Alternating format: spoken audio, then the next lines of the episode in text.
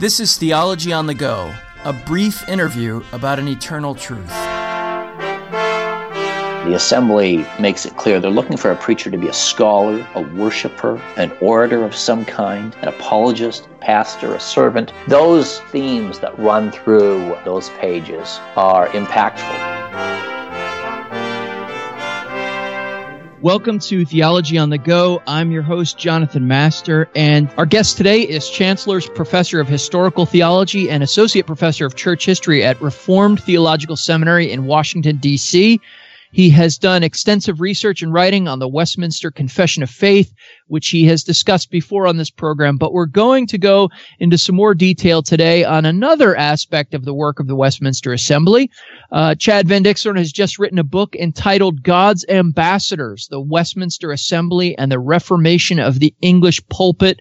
1643 to 1653. So here to talk about Westminster and preaching is Dr. Chad Van Dixhoorn. Professor Van Dixhoorn, thank you for joining us. Jonathan, it's, it's a delight to talk to you again. Now, most of our listeners will know something about the Westminster Confession of Faith, or at least will have heard of that, and, and, many will be in churches where that's the sort of grounding confessional document. But what else did the Westminster Assembly do besides work on this confessional document? Well, it worked on catechetical documents. It spent a long time working on worship and really got into the weeds and thinking about what the pastor's life should look like.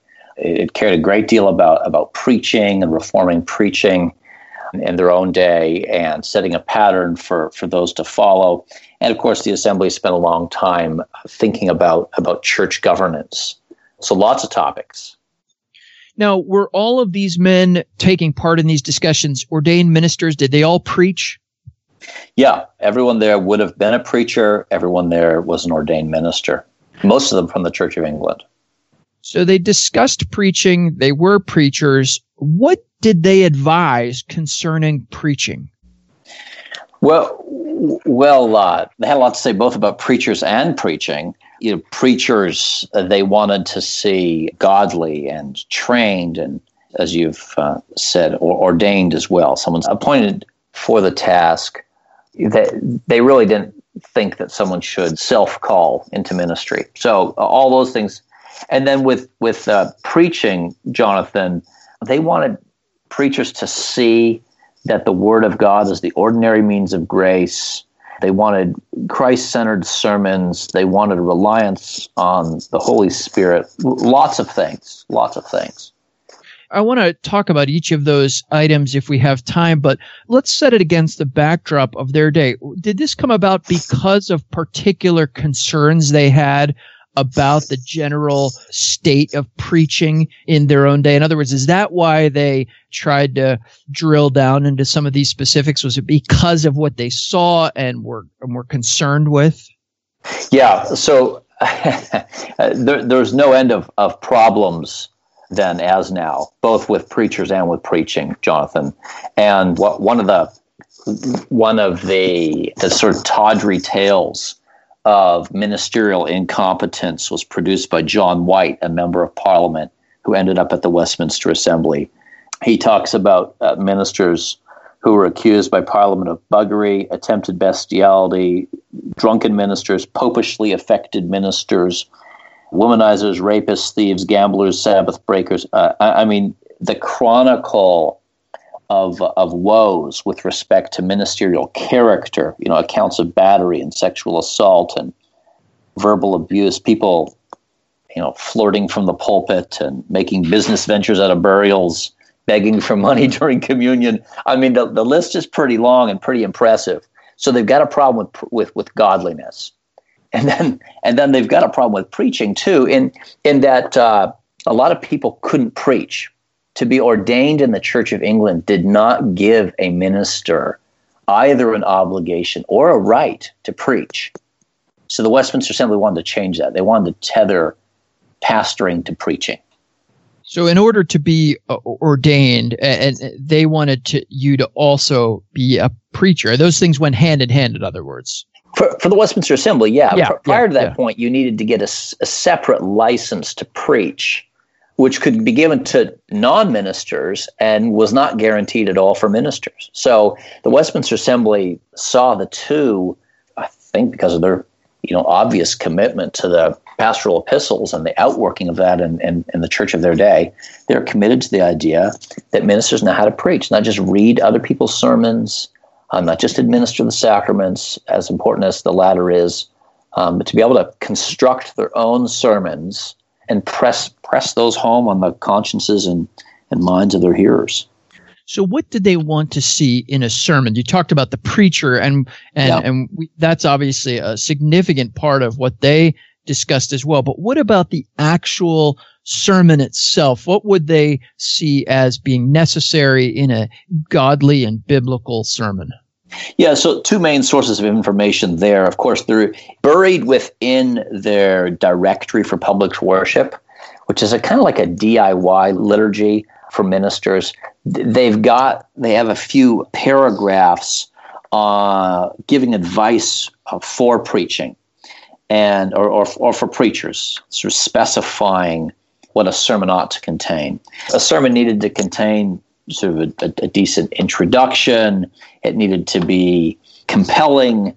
The preacher wasn't to assume that everyone listening was going to be persuaded uh, without solid arguments. Preachers were to kind of anticipate possible objections to the to the sermons. They were to show how a passage connected to Jesus Christ, either through a theological theme or through some kind of textual connection or resonance there. Uh, maybe a maybe uh, you know paying close attention to the literature and the text of Scripture and seeing how that might be echoed in descriptions of Christ's own work and and so on. So exegetically based, interesting, persuasive, and Christ centered.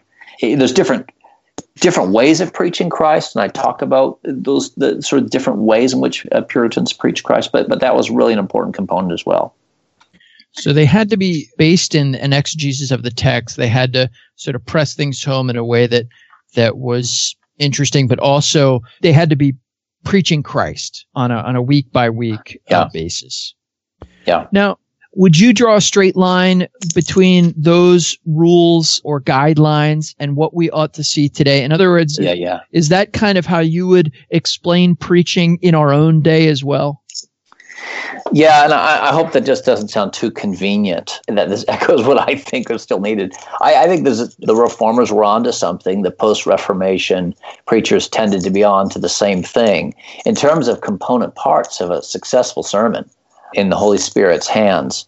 Yeah, I think that the component parts ought to be the same. The way in which that's done, well, I, I mean, just like Reformed preachers today, uh, Puritans and members of the assembly were not all equal. And slavish imitation of Puritan sermons can often be a be a bad thing. I mean, Jeremiah Burroughs had balanced sermons between the law and the gospel, but he could preach for about a year on the law before he had a year on the gospel. I, I think sermons ought to be more self-contained units, preaching Christ every time. There were those who thought that preaching Christology was preaching Christ. You know, talking about Christ two natures, one one person. I, I think Christ needs to be Christ and his benefits, Christ and the blessings that come from him need to be preached. And some Puritans got that, others didn't. Puritan preachers complained about other Puritan preachers. You know, Thomas Goodwin says that people could add a little bit more uh, beauty to their feet, echoing Romans 10, if they preached more the gospel, less truths or issues of the moment, and so on. So but the basic idea of preaching the text, preaching Christ, making it persuasive, applying it to the heart, that that's good. Um, now, at the risk of a slavish imitation, which which as you say we ought to avoid, if one of our listeners wanted to sample exemplary preaching from this time, yeah, um, yeah. who would you point them to? Do, do you have a favorite English Puritan preacher from this era? I do have. I have a bunch of favorites. I think for a more learned audience, Edward Reynolds and Daniel Featley both offer a kind of flavor of thoughtful sermon. The, the language that they that they deploy in their sermons, the metaphors, just really really quite good. I also appreciate William Bridge. I think he's one of the most colorful preachers at the assembly, sort of maybe the, the Thomas Watson of his day. So I, I find his sermons very edifying. I tend to avoid the preachers who will kind of do a dozen or 20 sermons on a third of a verse. And there's some of those at the Westminster Assembly also. But there, there's just a, a, couple, a couple examples. I find uh, Anthony Burgess pretty straightforward and helpful. You know, a good, solid preacher. So, just to name a few. No, those are those are helpful names. So, someone wants to dip their toe in the water, so to speak, of this. Those are the names that you would recommend to them. You often have opportunities to preach. And what have you learned as a preacher yeah, from from studying the preaching and the advice to preachers that that was given during that time? Yeah, so so thank you. In terms of the personal impact that uh, this study has had on me and, and reading of Puritans had on me, there's just, I guess two main buckets. The first bucket is is what the Westminster Assembly is looking for in a preacher. When you read the directory for preaching and the section on entitled uh, "Of the Preaching of the Word," the Assembly makes it clear they're, they're looking for a preacher to be a scholar, a worshiper, an orator of some kind, an apologist, a pastor, a servant. Those themes that run through those pages are impactful. That's that's sort of a rubric through which I, I, I, think about myself as a preacher. You know, if any one of those parts, scholar, worshiper, orator, apologist, pastors, or just a servant of Christ and his people, if any one of those parts is missing, then there's something missing in me as a preacher. And then in terms of preaching, I think in part it's through this study of Puritan preachers that I've, I've realized that there's a big difference well, well, there's there's more than one type of preaching Christ. There's there's the preachers who make theological connections to Christ, but are not often sensitive to the shape or the, the flavor or the texture of a particular passage. They're not necessarily sensitive to the to the words and the the phrasing of scripture, but but more to the theological ideas deduced from a passage. That's one kind of preaching. And then there's this other kind of preaching that really kind of meditates on the text. And so some Puritan preachers, you know, let's say they're preaching Matthew chapter one. Uh, by the time they're done, you understand the incarnation better. And uh, praise God for that. They preach the gospel, do a good job. Others will, by, by the time you're done the sermon, they'll leave you with an appreciation of Matthew chapter 1 as well as the incarnation. There's some Puritan preachers who, who leave you appreciating the scriptures more and not just the doctrines the scriptures teach, and who persuade you of the gospel in a way that's uniquely shaped by that passage. Uh, the preacher who does this on steroids, I think, is Charles Herle. And, uh, you know, I can't commend everything that he does, but he really drills down, and his sermons or his expositions, his meditations are shaped by the passage he's preaching in a, in a fascinating way. So I've found that instructive for myself. Chad, I'm eager to talk with you more, and we'll have time to talk more about their advice and instructions for pastors. But thank you for your time talking about the Westminster Assembly and preaching today. A pleasure. Thank you. Thank you for listening to Theology on the Go. Our guest today has recently written a book called God's Ambassadors, the Westminster Assembly and the Reformation of the English Pulpit, 1643 to 1653. Just for listening, we'd like to give you the opportunity to win this book. So go to placefortruth.org, click on the Theology on the Go link, and there will be a link there for you to enter and win. Thanks also for continuing to support the work of Theology on the Go and the Alliance of Confessing Evangelicals. If you're able to make a donation, you can do that at alliancenet.org or at placefortruth.org. And thanks for listening to Theology on the Go, a brief interview about an eternal truth.